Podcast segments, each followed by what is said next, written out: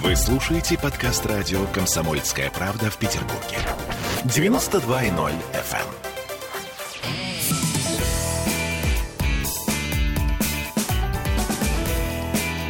FM. Запретный Милонов. 17.03 в Петербурге.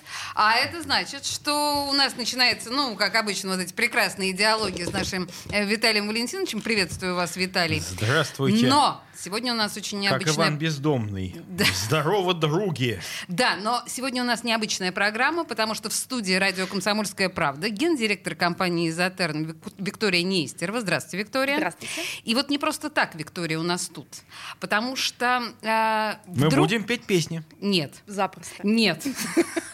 По крайней мере, не сразу. Но так или иначе, есть повод, мне кажется, вот именно потому, что Виктория оказалась у нас здесь в разговоре с Виталием, поговорить о женской роли во власти, в политике. Вот это все. Виталий, вы готовы? Женская роль во власти. Женская власть. Подождите, не фантазируйте. Сейчас держите себя в руках. Мы сейчас еще дойдем до ваших эротических фантазий. Да причем здесь это, господи, ты, боже ты мой, я-то про одно, а вы все про эротику. А мы все про это, да.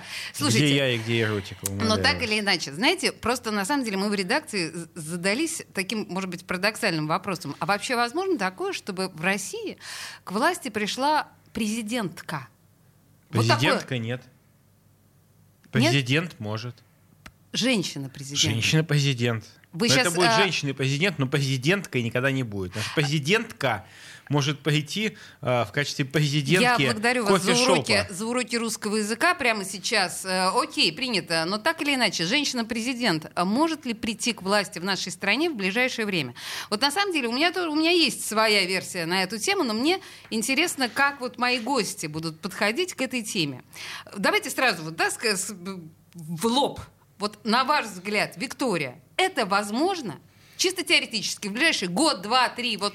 Год, два, три, конечно, нет, но в ближайшие 10-20 вполне себе. Хорошо, после 2024 года, да, давайте так. Я считаю, что тогда, когда нищета нашего населения будет окончательно ниже плинтуса, когда мы убьем окончательно здравоохранение и образование, и когда нам уже не с кем будет воевать, то наступит то время, когда нужен будет человек, который начнет заниматься культурой, здравоохранением, образованием, демографической политикой, когда это будет проблемой номер раз такой, что кроме этого просто никак. И тогда это чисто место президента, женщина. Я тоже согласна, никаких президенток.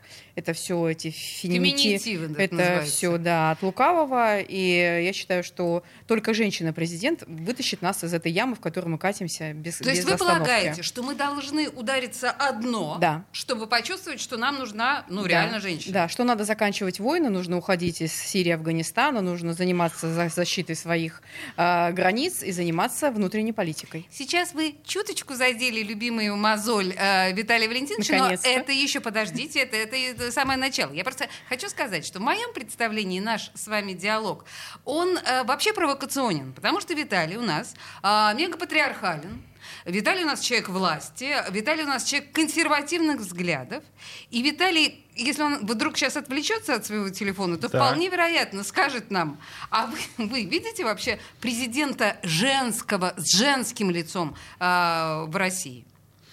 Да, так, конечно. Вот в ближайший год такое может быть? В ближайшие годы, наверное, нет, потому что я не знаю, кто в ближайшие годы. Для этого должны быть выборы президента. И для подождите, хорошо, после 24 года давайте не будем вас трогать и беспокоить. Так давайте, кто будет баллотироваться, вот исходя из этого, мы же будем выбирать не по первичным половым признакам, слава богу, мы будем выбирать человека, исходя из его качеств. И какая разница? Вот у нас, я не хочу притчу во языцах, Валентина Ивановна. Валентина Ивановна, спикер Совета Федерации. Третье лицо в государстве. Но, прошу прощения, она профессионал. Она стала не как в Европе, по женской квоте, Это же, квоты — это всегда признак инвалидности. Гомосеки, меньшинства, негры. Это все какие-то вот группы. Мне нравится в данном случае, что Виталий ставит негров и гомосеков в один ряд. И так совершенно правильно. Женщин туда же можно занести. Нет, так в том-то и дело. Вот все эти движения БЛМ, они на самом деле приравнивают негров к гомосекам. У нас нет. Мы такого бесчеловечного отношения к людям негроидной расы вообще никогда не испытывали. Мы считаем, что это такие же люди, как и я, как и вы. И выбор этих людей зависит не от цвета их кожи, а от качества. Дай бог им счастья, Виталий, к женщинам ближе. А женщин, так почему что... нужно считать женщину какой-то неполноценной? Что она должна иметь специальную квоту, специально оговаривать это надо. Квоты пока звучат, слово квота. Не, ну, конечно, личности как таковой, о чем говорит Виталий. Личность. Для того, чтобы нам выбирать, мы выбираем личность. На сегодняшний момент такой в явной, значит, политике личности женщины. Яркий человек. Но ну, сейчас скажите. У нас Анастасия Татулова выходит. Кто? Какая? Анастасия Татулова, владелец Андерсон, который является сейчас представителем... Андерсона? Ганса Христиана? Не Ганса Христиана, а у нее сеть, значит, пищевого производства и кофеин, которая на сегодняшний момент, она является представителем, да, там, общественным представителем. Виталий, чтобы вы поняли... Ее речь на Петербургском экономическом форуме просто бомбическая, мне кажется, все ее уже посмотрели. Там Даня Милохин выступал еще. Вопрос в том, что именно на Петербургском экономическом форуме она заявила о себе тем, что всем донесла, нам мы не знали об этом, что пропуск на этот форум стоит 1 миллион рублей. Вот благодаря госпоже Татуловой мы узнали об этом, и теперь мы знаем, что есть такая Татулова с Андерсоном. Да и пес с ней. А, в смысле, ерунда, и фиг с ней. Виталий, и снова я призываю вас держать себя в руках, так потому что... Я вообще не распускал руки никуда, что ж такое. Ну, знаете, вот называется человек, который о себе заявил. Чем он заявил? Ну, подождите, она свою я считаю, что всему свое время. И так пусть заявляет, чем-то интересным. Она на пути, и вполне возможно, неизвестно, пойдет она... Я не собираюсь разбирать эскортниц ПЭФа. Ну, серьезно, вот вообще неинтересно. Виталий, вы какого черта так себя ведете? Вы же так даже не знаете, начал. Что... Я что не про нее говорю, просто какая-то женщина заявила, что она купила за 1000 рублей, или ей купили за 1000 рублей. Вот, ей купили за 1000 рублей, вот это... Не надо, лучше бы деньги потратила на дело. Значит, девать деньги некуда. Виталий не в курсе ее речи, поэтому у нас сейчас нет повода. Ее речь она могла произнести в интернете, в Ютьюбе, совершенно бесплатно. Или пойти к нам. Знаете, а за 1 миллион рублей тратить, чтобы пойти туда, на ПЭФ там, и что-то сказать, где там большая экономика и сеть кофеин. Благодаря общей женоненавистнической позиции таких патриархально настроенных личностей, как Виталий Милонов в нашем правительстве... Перестаньте. Вот у меня есть статистика, подождите. В правительстве России 31 человек, да? Угу. Знаете, сколько там женщин? 3. Так 3 там женщины. Там что? Есть какой-то секс, извините меня, обозреватель какой-то? Я не понимаю, какая разница? Там 31 человек.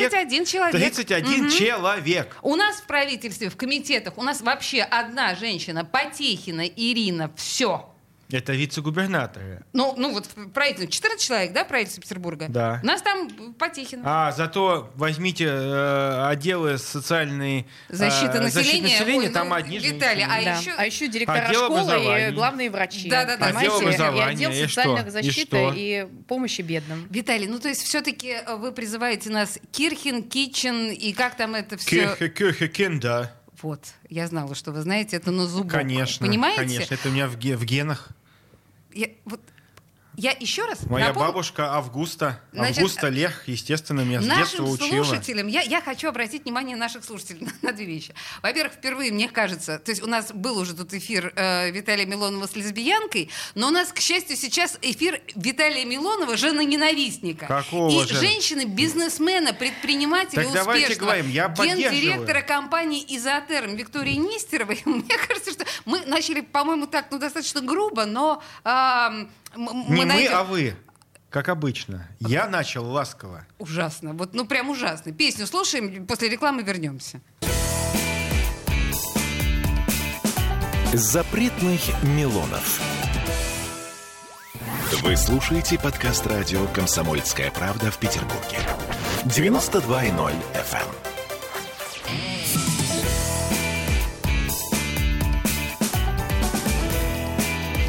Запретных Милонов. 17-16 в Петербурге. Тут мы заговорились о музыке, а на самом деле мы говорим, в общем, не о музыке, а мы говорим о роли женщин в современном обществе просто на самом деле потому, что в студии радио «Комсомольская правда» гендиректор компании «Изотерм» Виктория Нестерова. И это...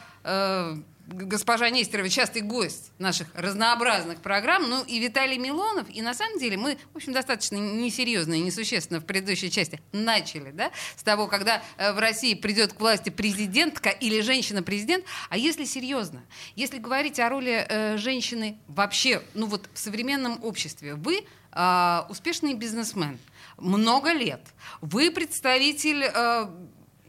Промышленность, Союза промышленников, да, деловой России, если я правильно понимаю, да, сейчас я просто, у меня, к сожалению, нет справки. Дел рос, да. Скажите мне, как у вас есть ощущение именно в деловом мире? Место женщины, оно такое же, как в Европе, в мире, или есть какие-то особенности? В деловом мире место у женщины абсолютно прекрасное, и с каждым годом становится еще больше, еще лучше. Генеральных директоров, в том числе промышленных компаний, и становится все больше женщин.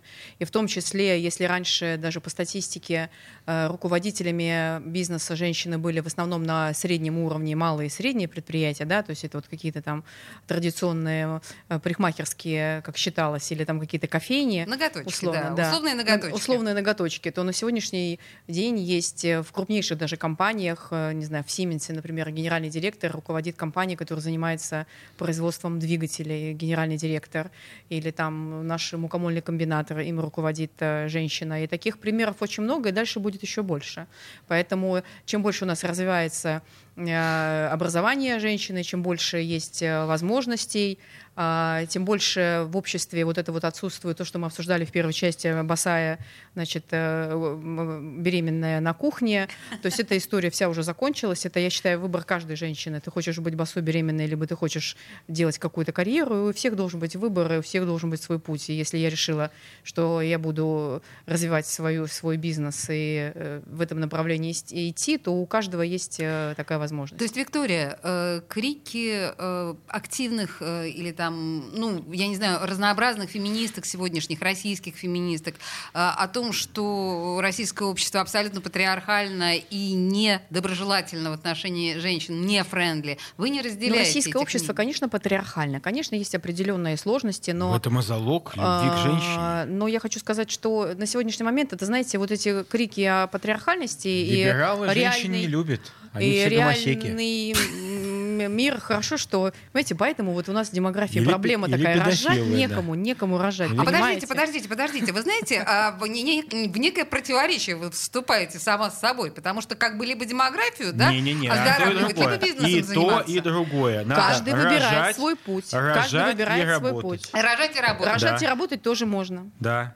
Нужно рожать и работать. Да, абсолютно точно. Единственное, что это, к сожалению, естественное предназначение женщины. Наша правящая элита, в том числе власть, не создает условия, чтобы элита? Можно было... Почему называете правящей элитой? Вот я правящая, не элита. Хорошо, да. Вы не элита, остальная элита.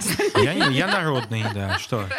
Ну, просто нет возможности, то есть если как таковых нет, детских садов нет, женщине родить, его просто некуда деть. Давайте так, есть, конечно, территории, которые, к сожалению, ваши коллеги, предприниматели, застроили так безбожно, что там нет, не хватает. С разрешения ваших коллег государственной власти. Они коррумпировали не моих коллег, а продажных оборотней, которые им это позволили. Вот, но лично я категорически против. Но тем не менее... Против чего? Против такой застройки. Я считаю, что строителей половина... Это любимый... Я абсолютно согласна. Половина строителей я бы просто передушил. Правильно. Ну, своими руками. Понимаем, хорошо. Вот. Но тем не менее, вы правильно говорите, что сейчас отношение в обществе к женщинам-руководителям, оно совершенно другое. Вот, знаете, это не экзотика. Угу. Это не что-то такое необычное. Вот, я могу сказать, я не могу сказать за всех. Я могу сказать свое личное отношение меня, патриархального человека. Приходя в компанию или в организацию, где руководитель женщина или мужчина, знаете, я Для себя личного, даже честно, сам себе говорю, у меня нет разницы. Вообще. Сам себе говорю, убеждаю точно. Сам себя. Я просто, да. Разницы никакой вообще. Просто, знаете, я могу там слукавить или политические, ради там политеса что сказать. Нет, абсолютно. Есть люди способные, неспособные, интересные, неинтересные, да, глупые, вот умные. Абсолютно. И неважно, мужчина или женщина. А вон при Валентине Ивановне сколько было женщин было? И Манилова была, помните? И Фокина. Фокина, да. И Манилова, да. И все. Были интересные руководители. Разные были женщины, да? Очень, то, что вы не очень любите в целом. Да, вспоминать Валентину Ивановну, это наш тренд. Я напомню вам, что у нас идет трансляция, например, ВКонтакте и в соцсетях. Вы можете свои комментарии оставлять у нас под трансляцией. И, в принципе, теоретически, вы можете попробовать нам позвонить по телефону 655-5005 и сказать, как вы видите феминистическую ситуацию в нашей стране, в бизнесе, во власти и вот во всем этом таком. Просто я вспомнила, я вдруг вижу, что вы начали писать у нас комментарии. Правильно. Я считаю, что права женщин на то, чтобы избраться в руководящие органы, в законодательное собрание, должны быть защищены. И знаете, кто защищает права женщин у нас? А что, они нарушаются? Знаете, кто гарантом является защиты прав женщин? Не пугайте меня. Вице-губернатор Бельский. Он за демократию. И поздравляем его с днем рождения. Я просто... Я не успела, на самом деле, предотвратить этот странный выпад. Но, в общем, Виталий в любом случае планировал это сделать. Господин Бельский, с днем рождения вас от всего нашего дружного коллектива «Комсомольской правды». Ладно, продолжим, на самом деле, про женщин. Если говорить о... Вот смотрите, просто вот мы сейчас с вами говорили, что вы так подчеркнули, да, что развивается вот это вот равноправие, скажем так. Но если мы говорим о советской эпохе, если вспомним кинематограф, какое огромное количество фильмов в советское время было посвящено именно феминизации женщины. От начиная «Москва слезам не верит», где она там директор завода, помните? До, там, я не знаю, там, фильма «Девчата», миллион вот этих фильмов, которые говорят о том, что женщина сама себе хозяйка, хозяйка своей судьбы. То есть, возможно, это все-таки характерно для нашего менталитета? Ну, вы знаете, фильмы-то, мне кажется, были о другом. Фильмы были о том, как они воспевали рабочие профессии, воспевали различные отрасли, значит, нашего хозяйства, то, чего абсолютно сейчас нет. То есть у нас сейчас главные герои, это вот именно те, которые Виталий говорит, значит, певцы, пивуны, и, значит, банкиры и всякие, значит, либералы. А на самом деле в советские-то времена вместе с женщинами, которые работали и у которых детей забирали в ясли, и они при этом спокойно себя чувствовали, воспевалась именно рабочая профессия. У нас есть и лесорубы, у нас есть и высотники, у нас есть и химические комбинаты, и все замечательно. И в том числе женщина, там не было воспевания женщин, там просто было вот именно воспевание, в том числе эмансипации, как раньше у нас это называлось. Ну, эмансипат, кстати, вы вспомнили прекрасное слово, да, эмансипация. Эмансипация, это как раз слово вот наших вот, значит, советских времен, когда очень много было. Я считаю, что... Кстати, я очень сильно поддерживаю вот тех людей, которые очень активно выступают за то, чтобы придать новый стимул и мотивацию для дорогих женщин наших вот, заниматься делом, заниматься, брать в руки инициативу, заниматься предпринимательством. И что мне действительно кажется, большой дефицит у нас в городе, например, есть, это, возможно, все-таки неких обучающих программ, когда молодая девушка, вот это самый большой кризис, кого? Это студентки. Молодые девушки выходят из института. Чем они будут заниматься? Чем? Вот чем? Какая роль ему уготована? Симпатичная выйти замуж только? Или что? Там, они выйти замуж. А профессионально как она будет развиваться? Ведь, выйти замуж, Виталий, это последнее дело. Оно само по себе каким-то образом решится. Ну, нужно найти себя в профессии, прежде всего, в деле. Говорю, я об этом и говорю, что у нас есть катастрофическая ситуация с молодежным предпринимательством. Несомненно. Потому... А еще у нас есть катастрофическая ситуация с парнями, которые заканчивают лицей и техникум и получают рабочие профессии, средние, либо технологов, да? Средние, и уходят в армию. И после армии они просто исчезают. Почему понимаете? Они после армии Они исчезают. У нас исчезают. Понимаете, у нас сейчас генеральный директор наших ижорских заводов придумал о том, что надо договориться с воинскими частями, о том, что они будут на пороге демобилизованных солдат отлавливать для того, чтобы предлагать им работу на ижорских заводах. Прекрасная идея. Я тоже так считаю. Я просто считаю, что ижорским заводам заводам нужно проводить эффективную рекрутинговую кампанию. Невозможно. Вот невозможно. И повышать престиж этой профессии. Вот это нужно. Этим нужно заниматься не жестким заводом, а этим нужно заниматься вам в Государственной Думе. Слушайте, и нам, соответственно, предпринимателям. Вот моя воля, я бы закрыл половину частных вузов, которые не производят никаких профессионалов от слова совсем, которые клепают совершенно липовые дипломы псевдоменеджеров по персоналу. 22 года менеджер по персоналу. Такой менеджер ничего не понимает еще пока. Это я не скрою, такие люди тоже нужны, но не в таких ядерных количествах. Или юристы в таких абсолютно ужасных количествах. Зачем они нужны? Но нам нужно сейчас понять, что нужно на каждый институт иметь по 3 ПТУ. Абсолютно. Тогда мы будем жить в реальном секторе. Тогда мы будем избавляться от гастарбайтеров. И надо заниматься пропагандой рабочих профессий. Пропаганда. Вот эти фильмы, которые вы вспомнили, не знают это люди. Как раз пропаганда рабочих профессий. Молодежь не знает. Они думают, что работать в реальном секторе, на предприятии, это горбатиться, пить портвейн и сдохнуть в 30 лет. И это примерно так оно и есть, к сожалению. Это не так уже. Давным-давно уже не так. Средняя зарплата в производстве, подтвердите или опроверните меня. Насколько я знаю, я бываю у себя там на округе, я бываю на заводах. Средняя зарплата выше, чем средняя зарплата у других балбесов, у балбесов, которые ничем, занимаются каким-то... 1040, верно? Да больше. Сварщик получает гораздо больше 40 тысяч. У нас сейчас есть вакансия сварщика «Титана». Слушайте, 130 тысяч, понимаете? У нас наконец начался разговор представителей власти и представителей бизнеса. И на самом интересном месте мы, к сожалению, этот разговор прервем, но ненадолго, на 3 минуты буквально.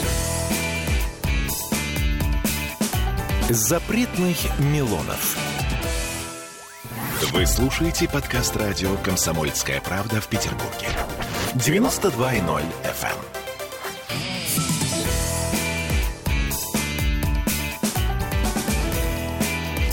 Запретных Милонов. 17:33 в Петербурге. У нас сегодня очень необычный эфир с Запретным Милоновым, потому что у нас в студии против Виталия Милонова гендиректор Изотерм Виктория Нестерова. На самом деле, я-то надеялась, что будет противостояние некоторым образом, потому что я позиционировала для себя Виталия как такого мужа-ненавистника, а Викторию как такую защитницу женских прав, но все оказалось гораздо, на самом деле, мягче. Так или иначе, вы тоже участвуете в наших разговорах, вы пишете нам... В общем, спасибо в нашей видеотрансляции в соцсетях. И звоните нам по телефону 655-5005. Здравствуйте, как вас зовут? Здравствуйте. Вице-адмирал Грищенко Владимир Владимирович. О, боже мой, здравствуйте. Да. У меня только один вопрос. Накануне Дня военно-морского флота и главного военно-морского парада в городе Санкт-Петербурге. Так. Я хотел задать один вопрос. Задавайте. У нас создана и успешно действует организация детско-юношеская, называется «Юноармейцы». А почему у нас бы в Москве, столице России, не создать организацию флотского направления, а именно «Юнофлотцы»? Действительно. «Юнофлотцы». Благодарю вас за звонок. Супер. Рада познакомиться. Всего доброго. Почему, Виталий? Коротко. Это хорошая идея. Мне она понравилась. Виталий взял в голову эту идею. Просто юнармия, это же имеется в виду армия не к роду войск, сухопутные, воздушные, а это просто юнармия, это молодежь, которым нравится военное дело. И может и включать себе и моряков будущих, флотских служащих. Но вообще идея хорошая. Я считаю, что у нас больше должно быть школ военно-морских, морских, колледжей морских, кадетских училищ, где дети будут заниматься кораблестроительством. Виталий, на самом деле, говорит совершенно ответственно то, что он сейчас произносит, потому что ваши сыновья кадеты. Да, у меня кадеты. Мне очень это нравится. Я считаю, что кадетских школ нужно как можно больше. Не в плане милитаризации, а в плане того, что через механизм кадетской школы воспитывать детей в дисциплине, в каких-то, в правильных идеологических границах. Да. Угу. Хорошо, вернемся все-таки, с вашего позволения, все-таки к бизнесу. Потому что мне кажется, что бизнес, и вообще роль женщины во власти и бизнесе, мне просто очень понравилось, как вы зацепились в конце прошлой части. Потому что вы начали говорить о прям о деле, о важных вещах именно как представители бизнеса и власти. И, Виталий, мне кажется, что в данном случае самый главный вопрос для любого представителя бизнеса — это что нам сейчас делать в ситуации, когда мы упали просто в реальный постпандемический кризис. И по большому счету, извините, если на одной площадке сейчас у нас бизнес и власть, то что должна власть предпринимать? Вот вы считаете, Виктория, все нормально? Власть нормально себя проявляет в ситуации с средним, малым бизнесом, в этой критической ситуации? Я считаю, что ситуация со средним, малым бизнесом власть не проявляет себя совсем никак, собственно говоря. А бизнес должен сам себя спасать? По той политике, которая происходит сейчас у нас, получается именно так. То есть, с одной стороны, конечно, замечательно, что сейчас, например, снизили норму по единому социальному налогу для малых и средних предприятий. Бесконечно трогать. И мы от заработной платы на своих сотрудников платим меньше, это замечательно. Но относительно того, понимаете, мы все время смотрим на Европу, какие там примеры, там еще что-то. Вот буквально на прошлой неделе у меня была встреча с коллегами из Эстонии, и мы обсуждали с ними вопрос о том, как, собственно говоря, вы поживаете. Он такой, как мы поживаем? У нас сейчас, если мы берем сотрудника себе на работу с центра занятости, то в течение 3 месяцев центр занятости оплачивает полную заработную плату этому новому сотруднику, пока он дойдет до чего-то. Давайте мы не будем приводить пример. Вы же экономист. Вы же прекрасно понимаете, Эстония может позволить себе все что угодно. Конечно, потому что там деньги не считаны. Потому что она не живет на свои деньги. Да. Она живет на дотации. Мы просто говорим о том, что в нашей стране денег нет, соответственно, вам ничего не будет. Я так понимаю, что Виталий говорит именно об этом. Нет, у нас денег нет, мы продолжаем держаться. Карликовые государства, я в хорошем смысле это слово говорю, я люблю, мне нравится Эстония, и Лихтенштейн, возможно, Андорра.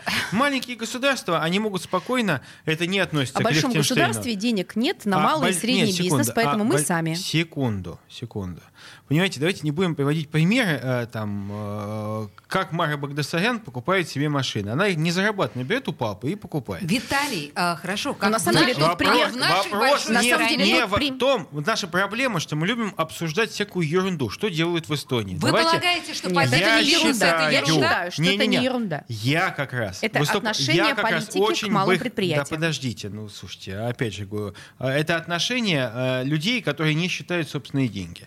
Я считаю, что вы, как предприниматели, вы как раз и должны быть генератором тех идей для власти.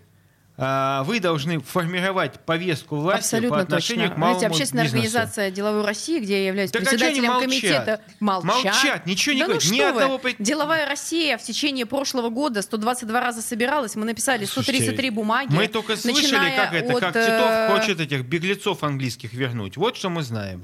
Вот и объективно. Предложений было масса, по всем отраслям все было отправлено. Власть, мягко говоря, глуховато в отношении всех этих предложений. Когда мы обсуждаем вопросы улучшения климата для малого бизнеса, так давайте мы перейдем от рассуждений к конкретным предложениям. Вот как вы считаете, в Петербурге, что мы должны изменить, чтобы малому бизнесу легче жилось? Вот что? Вот предложение. Раз, два, три. Открыть фудкорты. Фудкорты, не мешать работать, называется, да? Предложение раз, два, три, не мешайте работать. Слушайте, давайте так, не мешать работать, более или менее понятно, да, но кроме того, что, значит, не мешать. Но смотрите, если мы говорим, например... Сейчас такие гаденыши сидят, да, понимаете, и говорят, что они бизнес. Я отвечу, раз, два, три. Вот, например, на прошлой неделе обсуждали вопрос о том, что наши законодатели планируют выделять без конкурса землю для средних промышленных предприятий. И тут же поднялся шум о том, у нас будет коррупция, еще что-то. Целый хайп устроили по этому поводу.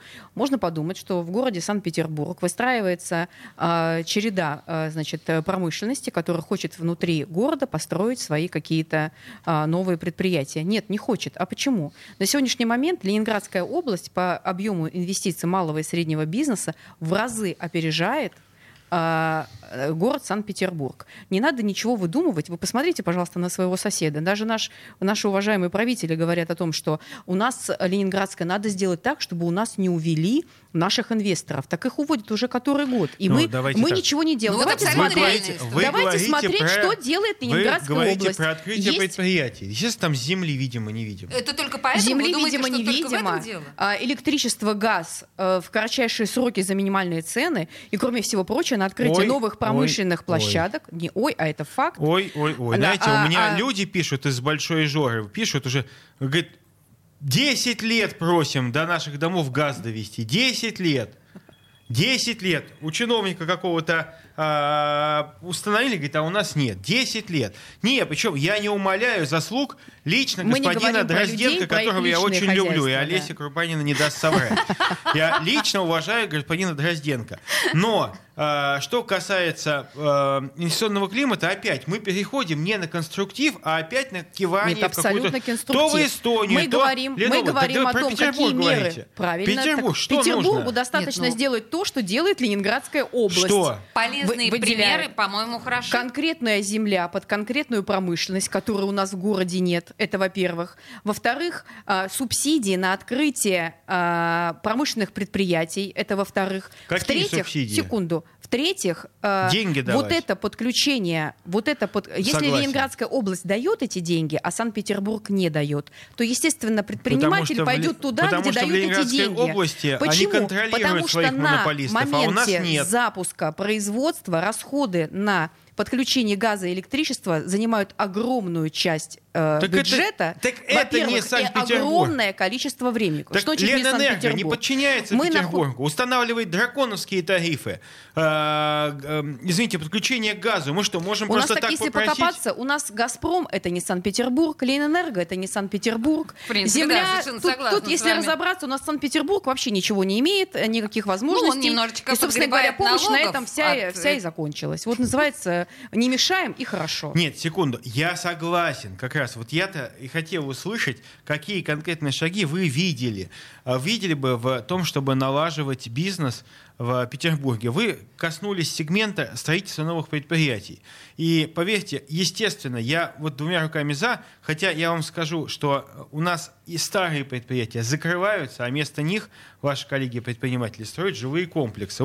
Опять же, под разрешение Самсон все. Закрыли, землю Самсон разрешили закрыли. Перевести в жилищное строительство? Разрешили. Согласен. И но здесь вопрос не к предпринимателям, к себе вопрос. За взятки кто платит? Предприниматели платят. Они несут чемоданы с деньгами. Они-то и виноваты. Ваши предприниматели проникают во власть сами проходят и сами себе подписывают. Либералам. Вот. Нет, сами себе подписывают. Ну что вы, какие либералы? Гомосеки. Ну я призываю вас к дисциплине.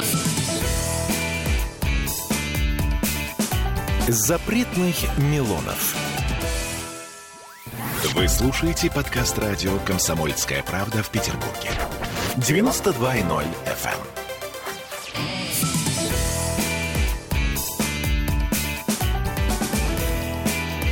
FM. Запретных Милонов. 17 часов 46 минут, и мы продолжаем наш, в общем, очень необычный, все-таки, на мой взгляд, эфир. Ситуация, когда столкнулись здесь, в студии радио «Комсомольская правда», власть и бизнес. Власть в лице Виталия Валентиновича Милонова, бизнес в лице Виктории Нестеровой, гендиректора компании «Изотерм». Это как раз вот тот самый успешный бизнес, который умудряется справляться с ситуацией, которая похожа, в общем, честно говоря, для большинства людей на патовую. И мы прекрасно понимаем, что последний год оказался для бизнеса среднего, малого, я не говорю, конечно, о большом бизнесе, а именно о среднем и малом, он оказался, в общем, годом испытаний, я бы сказала, что годом проблем. Знаете, я хочу вам сказать в конце передачи уже. Ну, подождите, еще мы не уходим никуда. Я хочу сказать, что я, на самом деле, очень люблю промышленников Петербурга, потому что считаю, что это как раз те редкие бизнесмены, которые создают экономику города. Они и являются творцами благополучия страны. Вот, поэтому для меня была большая честь. Я пригласил в качестве своего я общался с замечательным человеком, который меня заявил о поддержке просто моей как депутатской деятельности. Председатель Ассоциации промышленных предпринимателей. Предприятий Санкт-Петербурга. Это кто? Радченко. И я могу сказать, что для меня это высокая честь. Почему? Потому что как раз как депутат я бы хотел слышать прямые какие-то пожелания от людей дела, которые этим занимаются. И, кстати, были озвучены такие очень важные вещи. Они не такие глобальные, как бесплатная земля для предприятий, хотя я выступаю за это. Как это можно обезопасить? Выделяешь землю, ставишь условия, объем инвестиций не меньше такой-то, и контроль, то есть земля не идет в собственность первые 5 лет, грубо говоря. И землю нельзя перевести в любое другое. Никакое-то. Земля закреплена, статус промки. Промзона, да. Промки, и все изменения, передача другому юрлицу только с согласия правительства Петербурга. Ну, я согласна, контролируется, вот, это все очень просто. Но я считаю, что вот так, мы должны создавать не как раньше, знаете, бизнес-инкубаторы, мы должны создавать пром-инкубаторы, туда подвести газ, свет, воду, абсолютно все коммуникации бесплатно. Мы же выиграем, мы потратим чуть-чуть, но выиграем огромные прибыли, будем получать, не прибыли, а мы будем получать как прямые поступления в виде налоговых отчислений, так и самое главное, мы будем иметь рабочие места, мы будем иметь экономику, работающую экономику города. Поэтому я считаю, что вот все, что сейчас есть, все отобрать у строителей, все отобрать. Кто не согласен, расстрелять к чертям собачьим. Вот это я называю настоящий разговор. Мы должны были дойти до этого момента, что кого-то надо было расстрелять все-таки. И вот на этих площадях открывать промышленные предприятия и строить парки. То есть половина по зеленку. И все вот эти истории по поводу плохой экологии, все это, знаете, это все разговоры уже. Это все ерунда. Я живу недалеко от завода Bosch-Siemens. Bosch-Siemens. Это же не реклама, да, но завод. Нет, это наоборот. Улица Сименса у нас там есть. Если Милонов живет рядом с каким-то заводом, это точно антиреклама. Но так или иначе... Для меня? Нет. Нет, для завода. Послушайте меня, подождите секундочку. Да уже все ринулись туда. Понятно. То, что вы сказали, на самом деле, действительно очень прагматично и рационально. А мне даже нравится завод жевательной резинки, потому что, когда я еду в мотоцикле, он пахнет вкусными конфетками. Вы знаете, вот эта вся проблема по поводу размещения промышленности внутри, она еще в том числе коррелируется с проблемой кадров, потому что если мы будем размещать промзоны за территорией города, это будет просто катастрофа, потому что там нет людей, там работать некому, все люди у нас все равно сосредоточены. То есть, подождите, Виктория, это очень интересная мысль. Я от вас сегодня, по-моему, не слышала. Вы полагаете, что можно размещать промышленные предприятия в центре? Конечно. Мы же, понимаете, вопрос в том, что мы не говорим про исторический центр Санкт-Петербурга, не будем трогать святое. Но то, что вот это, значит, такой тренд о том, что мы убираем промышленные предприятия совсем за территорию в области дальше, это очень отвратительная мысль, мы вредная. Мы дарим области? Мало того, что мы дарим области наши деньги городские, это, во-первых. Во-вторых, люди, которые живут в городе, ездят в область. Это постоянно движение, это дороги. У нас постоянно нехватка вот этой транспортной инфраструктуры. На эту тему тоже постоянно все совещаются и говорят. А не надо дороги, может быть, где-то увеличивать, надо просто уменьшить поток. То есть чтобы народ не уезжал Виктория, туда. Вы полагаете, что это популистская идея по поводу переноса Я считаю, что она не столько популистская, сколько грамотно не проработанная. Нужно этот вопрос проработать очень глобально. Это же откуда все пошло? В 80-е годы, когда стала модна тема экологии, да, а предприятия были, такими некрасивыми. Не очень, да. Они выливали отходы в речки, там, дымили, воняли. В общем, к сожалению, некоторые до сих пор это делают. Тогда была тенденция вывести вот эти вредные предприятия за границу города, я имею в виду. И действительно стали делать. Вы полагаете, что мы уже цивилизационно готовы? У нас большинство фабрик воздух очищают, понимаете, они загрязняют. Объективно говоря, конечно. У них нету вредного производства от слова совсем. Они могут спокойно функционировать, и люди могут пешком ходить на работу. А у нас же дебилизм. Мы говорим про экологию, но вместе с тем заставляем людей на машинах ездить через весь город на свой завод.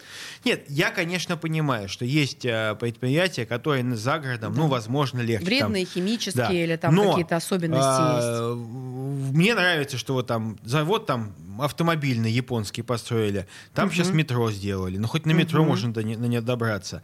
У нас огромные территории. Если мы сейчас не остановим этот процесс, они все будут застроены.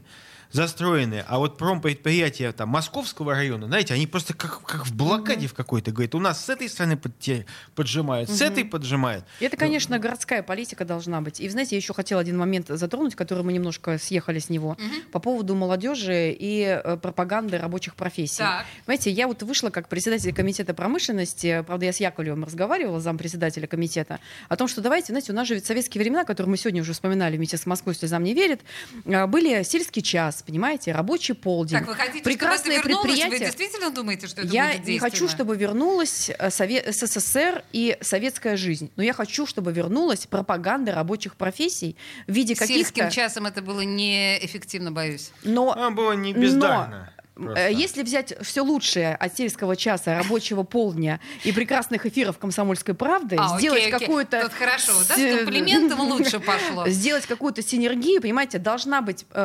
Можно делать экскурсии на промышленные предприятия, рассказывать, как работают, что производится, какие есть рабочие профессии, какие есть технологии, тем самым привлекать в том числе молодежь в эти рабочие профессии, потому что они физически не представляют, как это сейчас выглядит, что как выглядит современное оборудование, на какие профессии можно идти работать, и как это и на самом деле интересно. Понимаете, когда я, например, попала на завод, который делает вот эти тележки, знаете, вот в Ашанах в этих. Да-да-да. Вы знаете, какое-то современное оборудование. Завод-то вообще это интересно. Просто. Это всегда интересно. Понимаете, как это было бы интересно для детей, которые не уверены, они хотят быть менеджером, либо все-таки он всю жизнь что-то руками собирает, и он способен, у него способности к этому физическому труду. И он будет получать свои там 60-100 тысяч рублей и жить себе, хватит ему и на ипотеку, и на Вы знаете, что в Петербурге, вот представьте, в Петербурге огромное количество, к сожалению, строится жилья. Люди делают ремонты. Я изучал вопрос, в Петербурге не делаются металлические двери. Их привозят из Челябинска, откуда угодно. Это же дикость какая-то. Почему? Виталий, в Петербурге потому что у нас... не делается огромного количества вещей. Секунду. Так вот, мы должны сейчас поставить задачу как раз сделать это совместной работой не только чиновников, но и общественных организаций. Мы не только за. Только вот. Той же самой общественной организации недостаточно. Видите, Комитет по промышленности меня поддержал. Я говорю, давайте совместно сделаем, потому что 78-й канал или канал Санкт-Петербург, я туда не приду как фирма Изотерм, понимаете? А комитет — это другая история. Вы давайте нам задание, мы будем это делать, мы заставим. Если кто никого... Вы знаете, я напишу вам обращение. Мы его к чертям собачьим просто. Вот понимаете, мне кажется, что наш эфир в конечном итоге удался. То есть вот это вот как бы какая-то наивысшая сверхзадача, да, она достигнута. Виталий Милонов и Виктория Нестерова в студии радио «Комсомольская правда», по-моему, договорились. Виктория Нестерова, гендиректор компании «Изотерм», Виталий Милонов, депутат Государственной Думы. Спасибо вам большое. Мне кажется, много приятных, приличных, интересных вещей прозвучало. Спасибо. Спасибо вам. Запретных Милонов.